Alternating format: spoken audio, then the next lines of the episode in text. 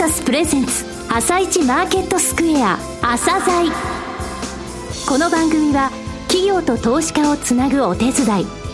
プロネクサスの提供でお送りします。皆さんおはようございます。アシスタントの玉木葵です。それではスプリングキャピタル代表チーフアナリストの井上哲夫さんと番組を進めてまいります。井上さんよろしくお願いいたします。よろしくお願いします。それでは今日も楽しみなゲストをお招きしております。今日ご紹介するのは証券コード3292イオンリート投資法人です。はい、えー、イオンリートさんですね。はい、あの、実はね、朝鮮でリートさんを初めて紹介したのがイオンリートさんなんですよ。あまあ、これ2014年の11月。えー、もうすぐ6年前になるんですね。そねそれから、はい、公募増資もね、5回行っています。リートの公募っていうのは株の公募と違ってですね、えー、あの、外部成長で、あの、ちゃんとその物件が買えるよ、そういったものがあるよっていうので、やることなんで、非常に評価されることなんですね。はい、えー、この6年近くの歩みですね、じっくりお聞きください。はい。それでは、朝鮮今日の一社です。朝鮮今日の一社本日は証券コード 3292J リートのイオンリート投資法人さんをご紹介いたします。お話しいただきますのは、イオンリートマネジメント株式会社代表取締役の関信明さんです。本日はよろしくお願いします。えー、イオンリートの関でございます。よろしくお願いいたします。えー、実はですね、朝鮮で J リートを初めてご紹介したのがイオンリートさんだったんですよ。2014年の11月のことです。えー、その際はですね、J リートとは何かとか、そういった部分いろいろと、えー、お聞きして時間を割いてしまったんですが、今回じっくりとですね、イオンリートさんのご紹介をさせていただきたいと思っております。えー、まずはイオンリートの特徴、それからコンセプトのようなものですね、えそういったことをお話しください。はい、ありがとうございます。えー、イオンリートは2013年11月に上場しまして、地域社会の暮らしにを支える商業施設、はい、これを地域社会の生活インフラ資産と位置づけまして投資を行っています。具体的には日頃より皆様にご利用いただいているイオンモールのような大きな商業施設を投資対象としているリートでございます。はい。えー、投資方針として大規模商業施設を中心に投資することを定めていまして、はい、2020年5月末での投資比率は約9割がイオンモールをはじめとした大規模商業施設で残りの約1割程度がイオングループ各店舗への商品の配送拠点となっている物流施設となっております。なるほど。大規模商業施設9割、物流施設1割ですね。はい。また、投資している地域は、広範囲に広がっていることも特徴でありまして、国内は北海道から鹿児島まで、海外はマレーシアにも2物件、合計で42物件に投資をしています。個別の店舗名を挙げさせていただきますと、埼玉県越谷市にあるイオンレイクタウンや京都駅前にありますイオンモール京都などは実際に投資している物件になります。はい、また、イオンリートはイオンのグループ会社に建物1棟、マスターリースをする建物賃貸借契約を結んでいます。うん、契約期間は国内物件で20年、海外物件で10年の長期契約になっており、賃料は固定のため収益が安定しているという特徴がございます。なるほど。20年、そして海外は10年の長期で、えー、固定ということですね。うん。さて、スポンサー会社であるイオングループとですね、えー、その連携ですね、こちらについて教えてください。スポンサー会社であるイオングループは国内外に700を超える商業施設を構え、うん、2020年2月期の連結営業収益が8兆5000億円を超える企業集団ですが、うん、小売業として歩む一方で、事業領域の拡大にも努め、様々なサービスを提供し、お客様と地域社会に最も貢献する企業集団になりたいと変革を続けてまいりました。はいその中で、イオンリートはグループ11社と契約を結び、強固なサポート体制を築いています。このサポート契約に基づき、イオンリートはグループが保有する商業施設に関する優先交渉権を持っています。うん、これはイオングループが物件を売却する場合には、はい、まず最初にイオンリートに声をかける。うん、つまり、このリートは優先的にイオングループから物件取得の検討ができるようになっています。はい、このようなイオングループ各社の強力なサポートにより、イオンリートは着実に安定して成長することができます。加えて、保有物件の運営もグループの会社が行うことにより、定期的に物件のリニューアルなどを連携して行うということもできるようになっています。なるほど。えー、2014年11月上場から1年経った頃ですね、ご出演いただいてから、それからのですね、歩みとか取り組みについてお話しください。前回出演時の資産規模は約1600億円でございましたが、はい、その後、5回の公募増資も行わせていただき、競争力のある物件を取得することに努め、現在の資産規模は約3900億円にまで成長いたしました。直近では昨年夏に公募増資を行い、その資金を持って2物件を取得いたしました。はい、この2物件とは、福岡県福津市にあるイオンモール福津と、はい、東京都日野市にありますイオンモール玉平の森でございます。はい、両物件とも子育て世代を中心に足元証券人口の伸びているエリアの施設であり、はい、おかげさまで有料物件を取得できたとご評価いただいております。分配金はどうでしょう、推移として。半年ごとの分配金の推移で申し上げますと、はい、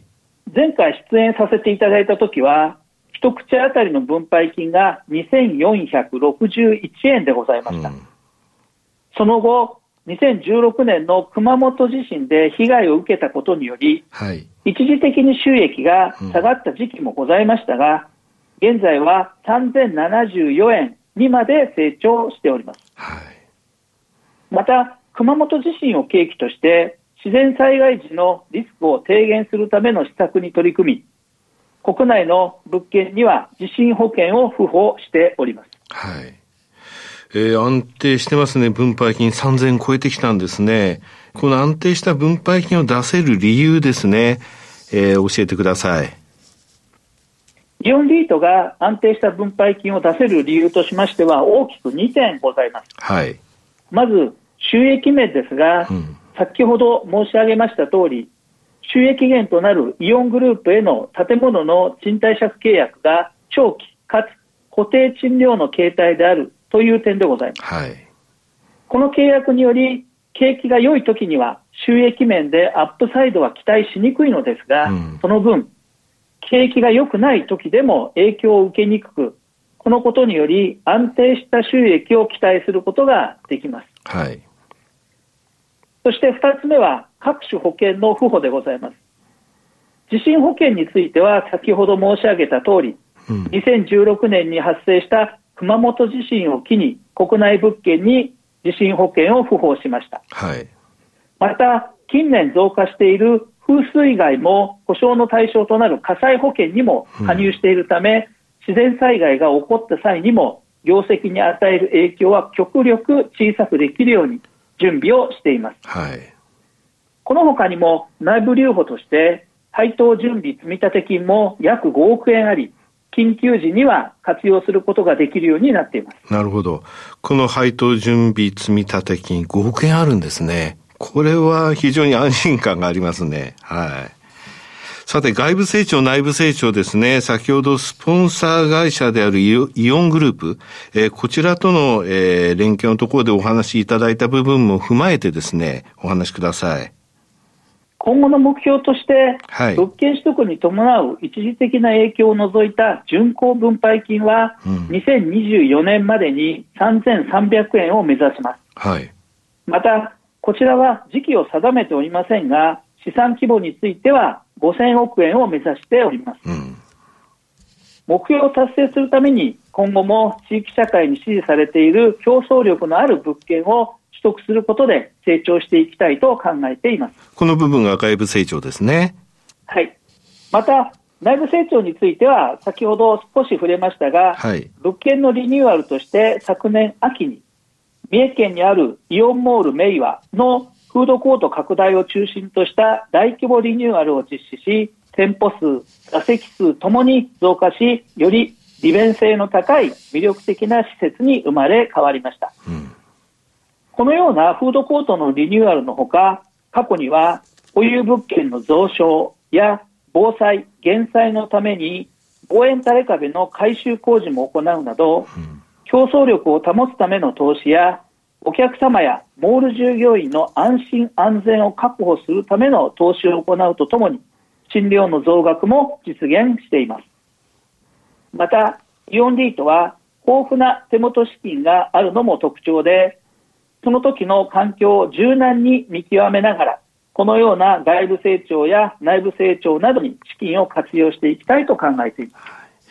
えー、リスナーの中にはですね、新型コロナウイルス感染拡大、えー、こちらによる影響をですね、心配している方もいらっしゃると思うんですが、どういう状況なのかお話しいただけますか？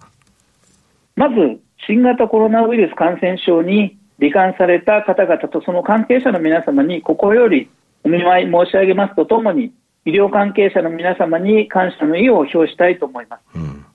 そして、イオンリートが保有する物件の営業状況でございますが、食料品を中心とした総合スーパーは生活を支える施設として営業を継続しております。一方、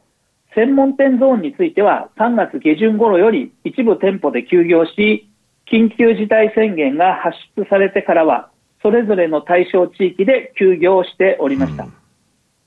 しかしながら、このような時も、食品スーパーを中心とした総合スーパーは営業を続けておりました。はい、まさに、地域社会の生活インフラ資産としての存在価値が問われていたのだと痛感をいたしました。改めて困難な状況でも営業を続けるために仕事をされていた方々への敬意を表したいと思います。はいそして5月中には保有するすべての店舗にて専門店ゾーンの営業が再開されています。もちろん専門店の中には一部休業を継続しているテナント様もありますが、徐々に本来の姿に戻ってまいりました。また、イオングループでは皆様が安心してお買い物できるよう、感染拡大防止に向けた多くの取り組みを実施しています。はい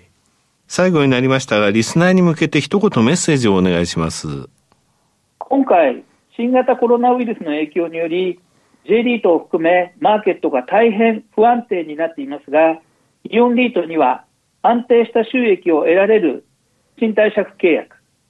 イオングループが運営する競争力のある地域社会に支持されている物件の取得など、独自の強みに支えられた安定性があります。小売グループ出身ということによる物件の目利き力を生かして、投資主の皆様にご評価いただける安定したリート運営を行い、中長期にわたり着実に成長するために努めてまいります。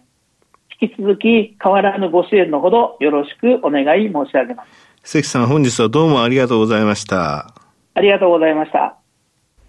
今日の一社、イオンリート投資法人をご紹介しました。さらに井上さんにお話しいただきます。はい、えー、分配金もね、着実に、えー、増加して3000円を超えてきたと。えー、これから先についても、えー、増額していく、そういった、えー、目標を立ててますということですね。はい、やはりあの、固定っていうの部分が大きいですよね。ねマスターリースケ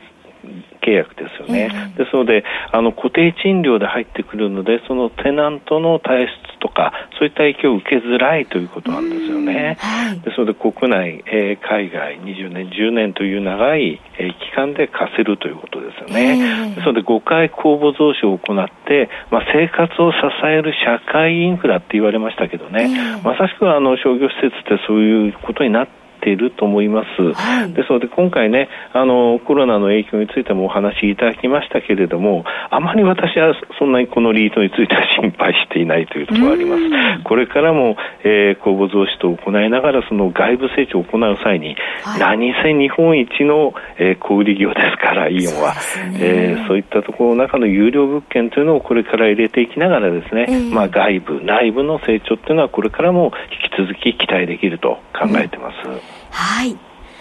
今日の一社はイオンリート投資法人をご紹介しました。それでは一旦お知らせです。企業ディスクロージャー IR 実務支援の専門会社プロネクサス上場企業のおよそ6割2200社をクライアントに持つこれはアジア証券印刷の時代から信頼と実績を積み重ねてきたからこそさらにプロネクサスが目指すのは企業と投資家をつなぎ日本の株式市場を活性化させることです。プロネクサス私たちは個人投資家の皆さんを応援します。井上哲夫今日のストラテジー。それでは井上さん、後半の解説もよろしくお願いいたします。はい、えー、先週金曜日ですね、はい、えー、JPX が発表したんですが、5月の地域別の海外の動向なんですが、えー、北米も欧州もアジアもやっぱり売ってたんですよ。はい、でこれ、欧州がね、あの主役ですよって申し上げてるんですが、4月の数字でもマイナスあったときに、売り越しだったときに、えー、これ私の持ってるデータで4月欧州が売り越したの初めてですよってお話したんですが、はい、5月も売り越しましたということですね。これであの今年入って2兆4000億以上売ってるんですよ、欧州。で、海外全体で3兆6000億ちょっとなんで、つまり3分の2は欧州の売りなんですよね。それなのに日経平均で5月途中から強くて8.3%も上がった。なんでってことになると思うんですが、つまり現物じゃないっていうことなんですよね。先物なんですよ。で、習字のデータを見てみますとね、もう外国人の日本株の現物と先物を見てみると、昨年の最後の週から今年の5月15日までの週ですね、20週間で開口したの1週だけ。2月7日の週に7800億買ってくれたんですが、それ以外の19週間で9兆8000億円、10兆円売ったのよ。つまりあの昨年末から5月の中旬までネットで9兆円売ったっていうことなんですが、それがねその後の3週間で少しか潮目が変わったのね、この3週間で現物は3000億円しか買い買ってくれてないんですが、先物は1兆2600億円買い戻してるんですよ。だから週次で4000億円以上ね、それが結果的に5月の中旬からのその相場の強さにつながっていったってことなんですよね。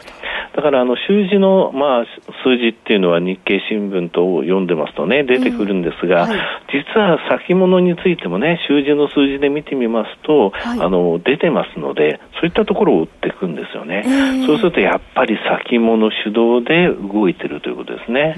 またあの新興市場今強いですけれども、はい、アメリカの新興市場ナスダックなんかここ20日間で17日上げてる。でそういった強さとちょっと日本違って日本の新興市場外国人買ってないんですよ。ちょっと日本のディーラーとか個人の動きが目立つということです。はい。井上さん、本日もありがとうございました。また来週もよろしくお願いいたします。この後は東京市場の寄り付きです。